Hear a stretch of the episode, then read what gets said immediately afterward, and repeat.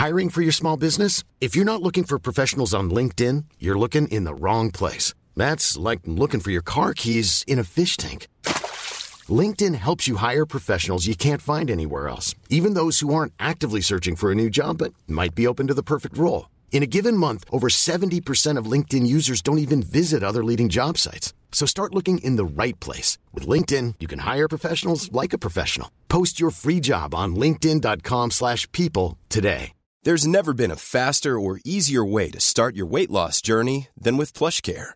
PlushCare accepts most insurance plans and gives you online access to board-certified physicians who can prescribe FDA-approved weight loss medications like Wegovy and Zepbound for those who qualify. Take charge of your health and speak with a board-certified physician about a weight loss plan that's right for you. Get started today at plushcare.com slash weight loss. That's plushcare.com slash weight loss. plushcare.com slash weight loss. Hello and welcome to another episode of the Curzon Film Podcast. This week, it's us versus them over and over again as we discuss Jordan Peele's follow-up to Get Out, the doppelganger horror, Us.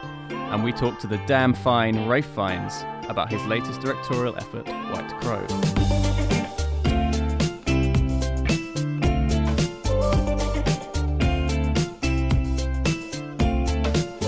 I'm Sam Howlett, and joining me this week are Steven Ryder. Hello. Ella Kemp. Hello. And we were supposed to have respected film journalist Kaleem Aftab join us, but unfortunately, only his twisted doppelganger crawled out from the sewer to take his place instead. right. Hello, everyone. Thank you for joining us. Uh, we'll be hearing from Ralph Fiennes shortly, but first, let's talk about this week's biggest release Jordan Peele's follow up to Get Out, which not only became one of the highest grossing horror films of all time, not only became one of the most significant mainstream films of the past decade, topping multiple Best of 2017 lists, not only won Jordan Peele an Oscar, but also launched him as one of the most exciting filmmakers working today. It's no surprise then that his second feature, Us, A Return to the World of Horror, is one of the most anticipated films of the year. Lupita Nyong'o stars as Adelaide Wilson, who returns to a beachfront town where she experienced a traumatic event as a child, this time bringing her husband Winston Duke and their two children for a family getaway. But the holiday soon turns sinister as four strangers show up, each one a doppelganger of the Wilson family. Jordan Peele has very much been given a blank check after Get Out, and he's got a Twilight Zone reboot coming in the next few months. But Steven, he could have done anything with his second film, so is this Get Out or Get In?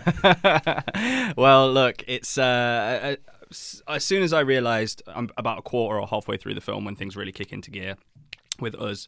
As soon as I realised that this was a much kind of more narratively complex film than Get Out, in my opinion, um, I kind of settled into it a lot more. I was waiting for the a similar feeling that I got to Get Out when when it clicked for me, and all of a sudden I, I kind of figured out what what Jordan Peele was trying to do, and then he still managed to surprise me throughout the film but um, I felt like I had a handle on Get Out. Uh, whereas with uh, with us, I think there is so much kind of depth to it and narrative complexity to it that uh, it can feel a bit more difficult to kind of get your claws into and a bit more difficult to find an even footing. Um, and you know that's not to say that the the same style and the same kind of um, originality isn't there, but it's certainly a different film to get out. Ella. Um, yes, I also really, really enjoyed it. I was very nervous going into it, as I am with mo- most to every horror film that I go to see. Um, and the early reactions that I'd seen had said it was really funny, and I thought, oh god, that does mean it's really funny, in that it's so terrifying that you can only laugh, which is true. But then I also loved how many moments there are of just genuine comedy, of just everyone like really, just just terrific comic timing that isn't just like a leftover reaction once Sure. you've finished feeling terrified or something. Um, so that was great. Um, but yeah, I really I thought the tone was like balanced in that sense. I think um, from the trailer it can seem like it's going to be very very very weird, which it is in parts. But I think I felt that there was always kind of a lot of restraint and style, and everything was very tight. I thought everywhere. Kaleem, what were your initial thoughts after seeing us? Uh, as I was watching it, I wasn't enjoying it very much. I must admit. Um, Although when it started, beachfront town, as you said in synopsis, Santa Clara, 1986, Mm. Lost Boys, dude. Yeah. uh, and there's loads of references like that. There are, yeah. That kept me going throughout. Okay. Because it's the home invasion story. I mean, I must admit, I didn't really like Home Alone either when I was a kid. So it's just not for me, really. Uh, and that's kind of straightforward. And because he's more interested in the allegories and metaphors, I think the actual central story just kind of floats by. Mm-hmm. There's no big reveal like in Get Out. There's no big moment where you're like, that's the movie. I didn't Mm. see that coming. Whereas this kind of just filters along and it ends, and then you start thinking about it on the way home. You start thinking about the references. And maybe two days later, I was like, oh, yeah, this is a really good film. But it kind of needs to be passed like a Godard movie. I think when when uh, when the the screening I was at when Jordan Peele introduced the film, they asked him about the title, and he did mention that um, it's a you know us and the US Yeah. kind of it goes together, and I think that there is an argument to be made that this is maybe a very specifically American film. I think he said it was a movie about America, and you know, coming at it from a from a British perspective and trying to kind of find that hook, um, I think w- I might find that a little bit more difficult because I'm not as kind of uh, entrenched in the kind of cultural uh, or political or social divide that this film is is hinting at uh, in its title and in its kind of narrative. Um, and I think maybe that's a reason for me why, as I've thought about the film. Uh, after the few days after I've seen it, it's become kind of more interesting to me than it was whilst I was watching it. yeah. Did you ever feel like the subtext overwhelms the text? Because think this is a very sorry, this is a very kind of yeah, like as you say, political allegory laden film. Yeah, I think it can in parts towards as as the story in the film develops. There, I think you kind of end up noticing different tropes or just ways of putting a film together. Mhm. Like this is the face-off scene, this is the explanation scene, this is the crazy scene, and then I think with all of those, then all of the different messages end up being like literally explained. I think Jordan Peele gets away with it in a sense because everything looks so just so strong and just the acting is terrific and I think the dialogue's quite tight that it works. Mm. But yeah, there are moments when I think there's there's even a line of dialogue that says "Who are you?" and then and then um, Lupita's doppelganger goes, "We're Americans," and I was like, "Ah, here we are. This is this is where we're coming Yeah. from." Which you know, it's true and clever, but also not too difficult to Yeah. understand. Yeah, I just felt like it was a kind of uh, allegorical remake of uh, Alice's Adventures in Wonderland. Yeah. Uh, they go through the rabbit hole, which is very well written at the start about Yeah. tunnels underneath. It's about the subconscious. It's about having doubles, about not knowing doubles. There's lots of rabbits, and then that's where the fun of this film is Yeah. because you can go, oh, why rabbits? Is it because of Alice, or is it because? And if it is because of Alice, then you start thinking of the Tea Party, then you start thinking of the Boston Tea Party, and then you start thinking of America. And so that's where the film gets really fun. And then you think about Thriller on a t shirt, and you think about Michael Jackson in that video, um, and you think about he plays a zombie and a werewolf, and he's not who he is. And then you get that, and then you think about Jaws, and it's the kind of uh, old men drunk reminiscing about life, but the psychological damage that's happened over. Hmm. And then you have Jaws being the physical manifestation of that. And I think this film has loads of stuff like that, loads of hints. It's a great film if you're just sitting there going, how much can I get without Googling? That's always a game I get. he de- yeah, he definitely. I think he definitely takes a lot of like joy in, in putting those little messages in the film. But I think he's worked really hard to make it so you don't need to kind of understand what's going on with these this iconography, this kind of familiar kind of uh, horror iconography. Um, that I think I saw birds in there as well.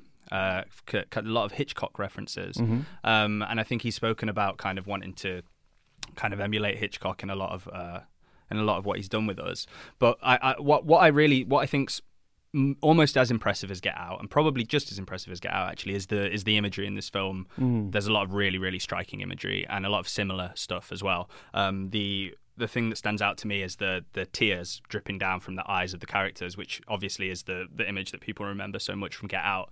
Is kind of Daniel Kaluuya's Yeah. eyes. Uh, and in this, I think he does a very, very similar thing with Lupita uh, Lupita Nyong'o's eyes as well. Um, they're incredibly striking, um, and you know, whenever she's on screen, either character that she's playing in the film, it's really difficult to not just look dead into her eyes and try and figure her out. Yeah, it's not doing loads of like complicated setups to create this horrific imagery. It's all very straightforward, very primal, very simple. And I guess the idea of a doppelganger is grotesque enough. You don't need X amount of gore, X amount of, you know, all this complicated imagery. It's and yeah, like the Get Out poster was just the screaming face and this the poster for us is very simple and yeah, hits you on a very primal level. Um Steven, I know that me and you are really big into our horror. Ella and Kalima, I don't know how horror focused you are. I mean, this has won me over. Yeah, I think. okay. Yeah. Before going into it, I was I was skeptical again, and I thought I can't deal with something that's going to be too exploitative and too jumpy and too just just just trying to just trying to annoy me Yeah. and upset me. Um, but I don't think it was doing that at all. I, I I enjoyed it on like so many different levels, and I don't know if it's the genre itself. I don't know if Jordan Peele's particularly good at making horror, or if he's just particularly good at making Mm. films, and you know that has all the other elements within it. Um, but yeah, not too scary for me. Would see again. Hmm, I don't normally judge a horror on how scary it is Mhm. because for me, mostly the literal version of horror is always quite boring. Mm. It's always about the hidden meanings, and that's what the beauty of horror films are for me. And this one hits home there, but I think as a straightforward film, it was a little bit trying for me. And also, not to give anything away, there's a switch at the end that I didn't buy at all. I know. I think a lot of people are Yeah. questioning that. it wasn't need. Was it needed by that Mm. point? It Maybe made no sense either. It's literally like in the last, Mm.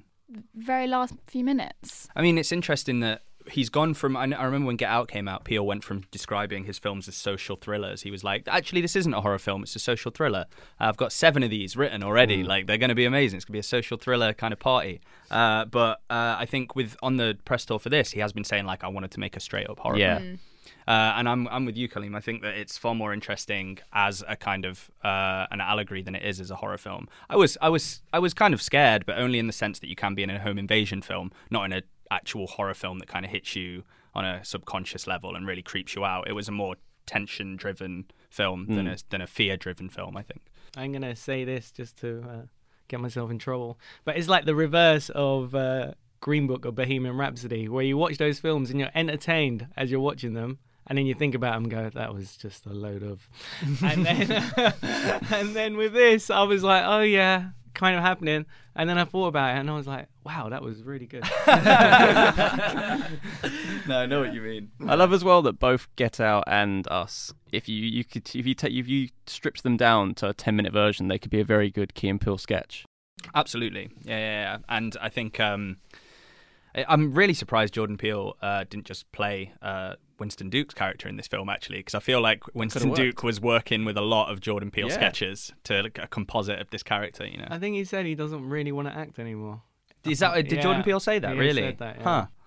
That's really interesting. I've He's always I've always thought him to be a really good actor, especially Yeah. in the scary Key and Peele sketches, because he's done a lot of horror themed Key, Key and Peele Yeah. sketches. He's kind of terrifying in a way. He can he he's got that face sometimes, that intense face. So yeah, it's surprising he doesn't want to act anymore. So a lot of actors in this film obviously have to play their own characters and then their evil doppelgangers, and they all do an incredible job. Lupita Nyong'o in particular, because that's a really hard thing to do. Because both her, both Adelaide and her doppelganger get a lot of screen time and are completely different characters, and that's pretty astounding to watch. Um, and we asked Twitter, uh, "What are your favourite creepy twin doppelganger moments in film?" Uh, the first uh, reply was from at EFE Kemp. Hi. That's me. Look, sometimes you just get an instinct and you know in your heart what the answer is. And the answer is Lindsay Lohan and Lindsay Lohan in The Parent Trap. it's pretty pretty terrifying. the first time I watched this film, however many years ago it was, I didn't know who Lindsay Lohan was. I didn't know what this was. I believed she was twins. and then, God, years later, my mind was blown. You were like, oh god, I hope the other twin's okay. Oh, is she Steven? Where is she now? Where was that British actress from Parent Trap? Uh, and then we had at uh, Steph Watts, who's been on the podcast a few times before. She recommended The Double with Jesse Eisenberg, yeah. the Richard Ayoade film. Uh, at Lil MCP, The Man in the Iron Mask, Leonardo DiCaprio, one of the f- forgotten films of the 90s. yeah. um, and I would just want to throw out uh, Twin Peaks. I think Twin Peaks has a lot of really creepy doppelganger stuff. Yeah. that- Yeah. especially in the last episode of season two, Mm. when you literally have someone going doppelganger. I think yeah, I think Laura Laura Palmer's doppelganger is absolutely terrifying. In, Yeah. in that really really scary doppelganger. Guys, do you have any creepy twin doppelganger moments in films? Creepy. Dead Ringers for me Yeah. is the twin, the creepy twin film. Uh, yeah, but when you when you start putting twins in places like hospitals Yeah. and hotels and you know places like that, places that kind of um, you can walk around the corner and just run into them. Uh, yeah, it doesn't doesn't work with me. I mean, my mum's a twin. Uh, so you know, I grew How does that make you feel? Uh, yeah, I mean, it wasn't. out. I think I think it's like an underlying, yeah, subconscious thing that I've got about twins, where they do kind of freak me out a little bit. Yeah, Dead Ringers is a really good one because they are out and out, they're normal guys, but after 20 minutes, you're like, there's something not right with these two. there's something definitely wrong going here on here. absolutely. I think for me it was Vertigo because someone Oh, had yeah. to tell me after I watched it that they were doppelgangers. wow, that film really worked for you. it's just that one of those movies. so, from the grotesque to the arabesque, that's a ballet term. Uh, we're moving on now to White Crow. Uh, so, just before we hear from the film's director, Ralph Fiennes, Ella, can you give us an intro to what the White Crow is? Absolutely. So, sent to Paris as a pawn in the Soviet Union's plan to show their cultural supremacy, one of the 20th century's greatest dancer, that's Rudolf Nureyev, refuses to conform. He enjoys the dazzling city to its height and its wealth of unknown freedoms. The film was directed by Ralph Fiennes, who takes on the challenge of a biopic that pirouettes between the great stages of the political and the personal. All right. Kaleem, you spoke to Ralph Fiennes, did you not? I certainly did. How was he? He's great, yeah. He's um uh, very uh, what would I say? He's quite good at the humble brag. Okay. but so am I. Yeah. So I really appreciate that. I was like, great, just uh, say how bad you are, but really tell people how good you are. game game recognizes Yeah. game. clearly. yeah, exactly. I was like, that's good. And then um, he's a completely interesting character, and it's uh, intriguing that he wasn't really into ballet, Hmm. yet he made this film. And you can see that when you watch the film because ballet is only one small part of this film, whereas I think he's more interested in borders, which has a big Okay. contemporary resonance to today. All right, then, without further ado, humble brags aplenty. Kaleem speaking to Ralph Fiennes. Yeah. How are you? See one of my girlfriends. How are you? Fine, thank you. Okay, you, um, in the film you show Nureyev looking at the raft of the Medusa. Yeah. Um, can you tell me a bit about artistic inspiration and why that fascinated you that moment? Well, actually, that idea to have that picture was David Hare's, a screenwriter. I think he felt that the sort of violent twisting and a- twisting agony of these bodies of men who are dying of, of, of thirst and starvation on a raft in the middle of the ocean. I think it, had he has a sort of physical uh, um, energy and ferocity that I think and I agreed that is a great thing for our Nureyev to be transported by. These, all these limbs and bodies looking, turning, dying, collapsing. Um, in fact, we spent a whole afternoon focusing in on aspects of that painting. I think it has it's it's enormous. It's a giant of a painting, confronting in a way a giant spirit of an emerging dancer look, looking at it. Hmm. And do you do that yourself? Is there a kinship between you and Nureyev? I don't know if there's a kinship. I'm certainly, all I know is I'm fascinated by this uncompromising spirit. I don't, I think I'm probably guilty of making all kinds of compromises somehow. I feel there's a, I mean, often, uh, often arguably an, an unattractive ferocity to Nureyev's will, but with it comes a sort of, what I would call a sort of, there's, a, there's the noise about his behaviour the commentary, the anecdotes about the rudeness, the arrogance, the that. But actually, I think there's a guy who's working all the time to perfect his expression as an artist, as a dancer, and I find that very moving. Um, that it, nothing, and everything can be better. It can be better. It can be more improved. Um, and I just find that as a sort of something to aspire to is is impressive. is, is kind of a, a, almost addictive to me. Do you seek perfection yourself when you're performing? Well, it's mad. Seeking perfection is a sort of madness because I think it's impossible, but I, I, I am, I am, I admit it. I think someone who thinks it can, it was never good enough. And how do you overcome that fear? Because obviously with Nureyev, he has. You don't overcome it. You have to sort of live with it and wrestle with it. I think it's, it's also the thing that provokes you to get up and go to work. Um, I mean, there are days, I think, as an actor or director, when you feel you can be suddenly something sits in a place where you feel it's a bit more coherent, but you can never, you can never rest.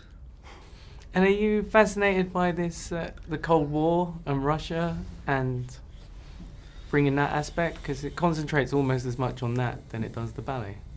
Well, the Cold War is a very interesting time. It's the context for this story, and it's it, it as uh, working with David Hare was really interesting because David's brilliant at identifying sort of the key dynamic or dramatic elements, which of course are it's a Cold War of two ideologies. One which is dedicated to the group, the community. Everything is about the community working for itself. An individual expression, an individual kind of um, the path of the individual is not encouraged. The all individual entities go into the collective, um, and I think that's that's a very valid proposal. Um, a lot of great, you know, things are achieved by the community. But of course, our artists, whether they're dancers or writers or singers or pop stars, they we want those extreme people. They can give us things, and that the the realization of them as artists, these extreme people, is something that we audiences also thrive on. And so there's an interesting area where, and anyway, the Cold War kind of, I suppose, is the sort of binary definition of these two ways of thinking and behaving. Uh, of course, the Soviet Russia, very oppressive, very repressive. People's lives guided, their minds guided. And here's a spirit in Nureyev who, lots of reasons, including, of course, his sexuality, um, you know, the gay life not at all encouraged or, or um, illegal in Soviet Russia. And this is a man learning him, discovering his own gay sexuality in this story too. It's also an element in it. In it. Um, but there is also, aside from Cold War, I think there's there's just the way that Russia can look at the world and the way Western Europe looks at. There are two. Russian hi- history is full of. There's a famous sort of standoff between Dostoevsky and Turgenev. Dostoevsky, very strong, orthodox, committed Russian national to the well-travelled Europeanized Turgenev, kind of wrestling with the, their sense of identity. So there's all for me. There's all kinds of themes in it. For you, in terms of um, performing in front of the camera, performing for someone as well known as Ralph, directing you, is the directing that you get from camera and on a film very different to what you're used to doing ballet performances? Uh, How I direct is you the- is it different from direct being directed in ballet? Easy for Russian, yeah, this is question.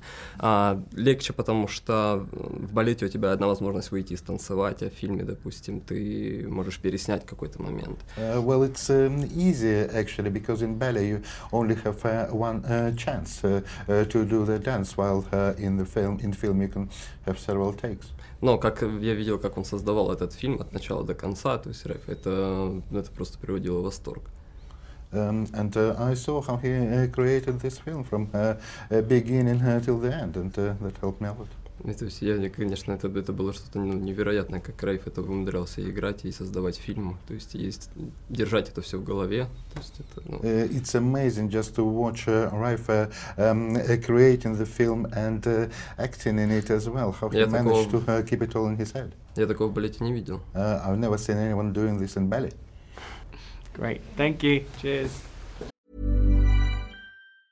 When you're ready to pop the question, the last thing you want to do is second guess the ring. At Bluenile.com, you can design a one of a kind ring with the ease and convenience of shopping online. Choose your diamond and setting. When you find the one, you'll get it delivered right to your door. Go to Bluenile.com and use promo code LISTEN to get $50 off your purchase of $500 or more. That's code LISTEN at Bluenile.com for $50 off your purchase. Bluenile.com code LISTEN. Burrow is a furniture company known for timeless design and thoughtful construction and free shipping, and that extends to their outdoor collection. Their outdoor furniture is built to withstand the elements, featuring rust-proof stainless steel hardware, weather-ready teak, and quick-dry foam cushions. For Memorial Day, get 15% off your Burrow purchase at burrow.com slash ACAST and up to 25% off outdoor. That's up to 25% off outdoor furniture at burrow.com slash ACAST. Thanks very much. So this is now his third time as a director um, after Coriolanus and The Invisible Woman. How do you think he's developing as a director? Is each film better than the last? Or? Well, he made a great debut, which was on a territory that he really knew. Yeah. Uh, the Invisible Woman just didn't work for me at all. Whereas this, I feel like, is a step up in terms of uh, narrative devices, the ability to jump from one topic to another without it feeling clunky. I think he did a really good job, and it kind of resembles a ballet in the way it Mm-hmm. kind of pirouettes, as Ella so eloquently said, um, between uh, one topic to the next.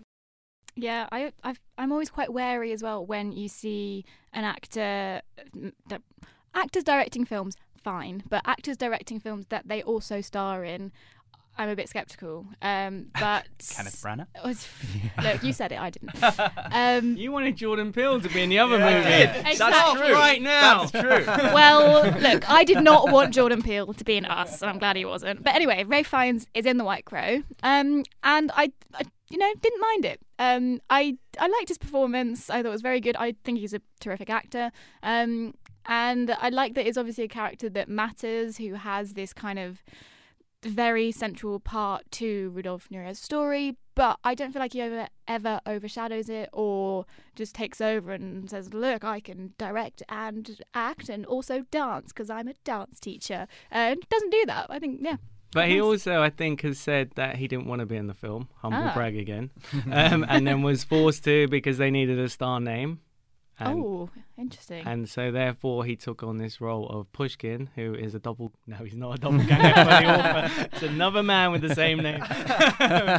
and uh, um, he takes on this role, and uh, I think he does it really well. And as you said, but it's interesting that he's the opening of the film and the closing of the film. yeah. That kind of That uh, is that a is humble the humble brag. brag. Yeah, That's um, like I'm not of in it much, but if you have to leave early or if you've come in late, you'll see me. I make sure I'm the first thing and the last thing you see. because it's my film.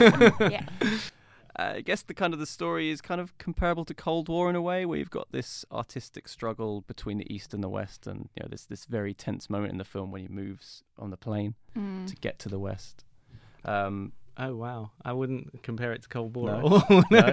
I think it's just the classic, obviously Cold War in Yeah. the general sense of uh, someone from the East wants to come over to the West, and they have a battle to do it, and it's a fight between ideologies. And because normally, as an audience, we're expected just to buy in with the Western ideology being the right one.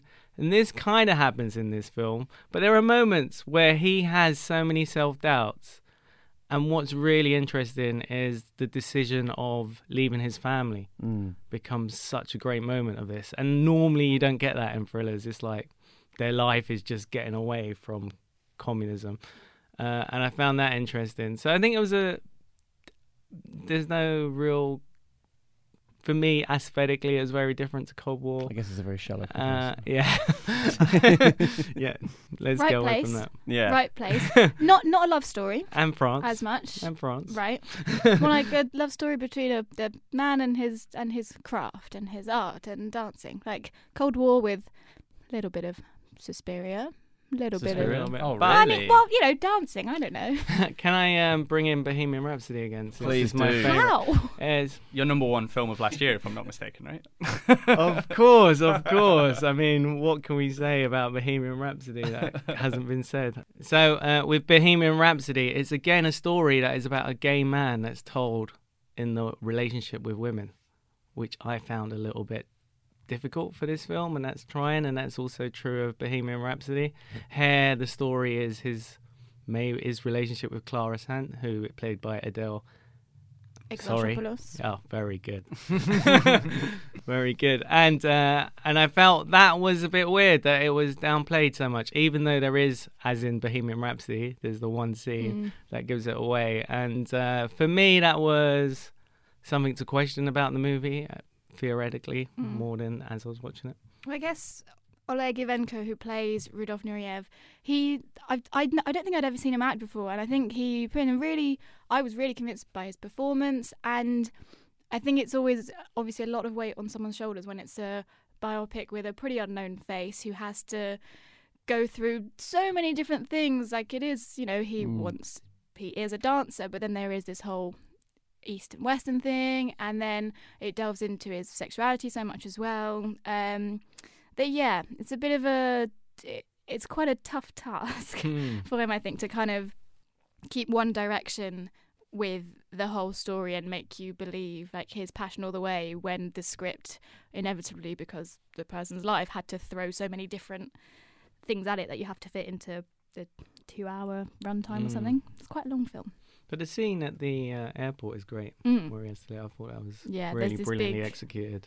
this big confrontation, but confrontation in a very Cold War way, where there are literal whispers and everyone has to kind of like uh, play a game of chess with each other. Of have well, not an actual game of chess, but you know, Mm. have to kind of navigate all of these tensions of will he go, will they stay, will they let him go, and um, yes, very quiet, but very well done. Okay, then. So that is The White Crow and Us. Both are out in cinemas today. And if you fancy staying at home this weekend, uh, on Curzon Home Cinema, you can watch Minding the Gap, Bing Liu's Oscar nominated documentary. Um, on the surface level, it's very much just looking at skateboarders, but it's also looking at people that live on, you know, in this kind of working class conditions. And he sees something in these young skaters he had in himself when he was younger. So he's just kind of asking them about their their lives at the moment and how that reflects on his life as a when he was a child. Um, really amazing documentary. It was quite a surprise uh, nominee at the Oscars because it's so small and so obscure compared to something like the um, the Mister Rogers documentary, "Won't You Be My Neighbor," which is like the highest grossing documentary of the past few years. That didn't get nominated, and something like this did is really interesting. Such an exciting nominee though as well. Yeah, it is So absolutely. if you if you want a less kind of allegorical um, position or, or example of what's going on in America and the tattered state of kind of America at the moment, uh, then maybe uh, Minding the Gap is a better option than us because it's yeah, it's certainly kind of a more grounded and um, I guess heartbreaking in a lot of Mm, ways version yeah, of, of America's contemporary America. And that's it for this week's show. Uh, if you've got any thoughts on us or The White Crow, do let us know by emailing podcast at curzon.com for next week's show or tweeting us at Curzon Cinemas. Thank you for everyone who tweeted their creepy twins. Uh, you can subscribe, leave a review, or comment on iTunes, Acast, or wherever you get your podcasts. Next week, we'll be talking about At Eternity's Gate, featuring an Academy Award nominated performance from Willem Dafoe as Vincent van Gogh. Gogh? That's Go? right. Yeah. Yep. Thank you. Uh, you can follow Steven. Ella is the uh, Yeah, yeah. If anyone, if anyone needs any fact checking, I'm I'm here. You know, a lot of the time. You can tweet her. E F E Kemp on Twitter. uh, Steven, you're not on Twitter, but you're on Letterboxd. Yes, Uh, Steven Ryder with two R's at the end. Cool. And Kaleem, where can we find you? uh, in the gates of hell. All right. He's going to crawl back down to the sewer where he came from. That's right. and I'm at Sam Howlett underscore one. Thank you much, very much for listening. See you next week.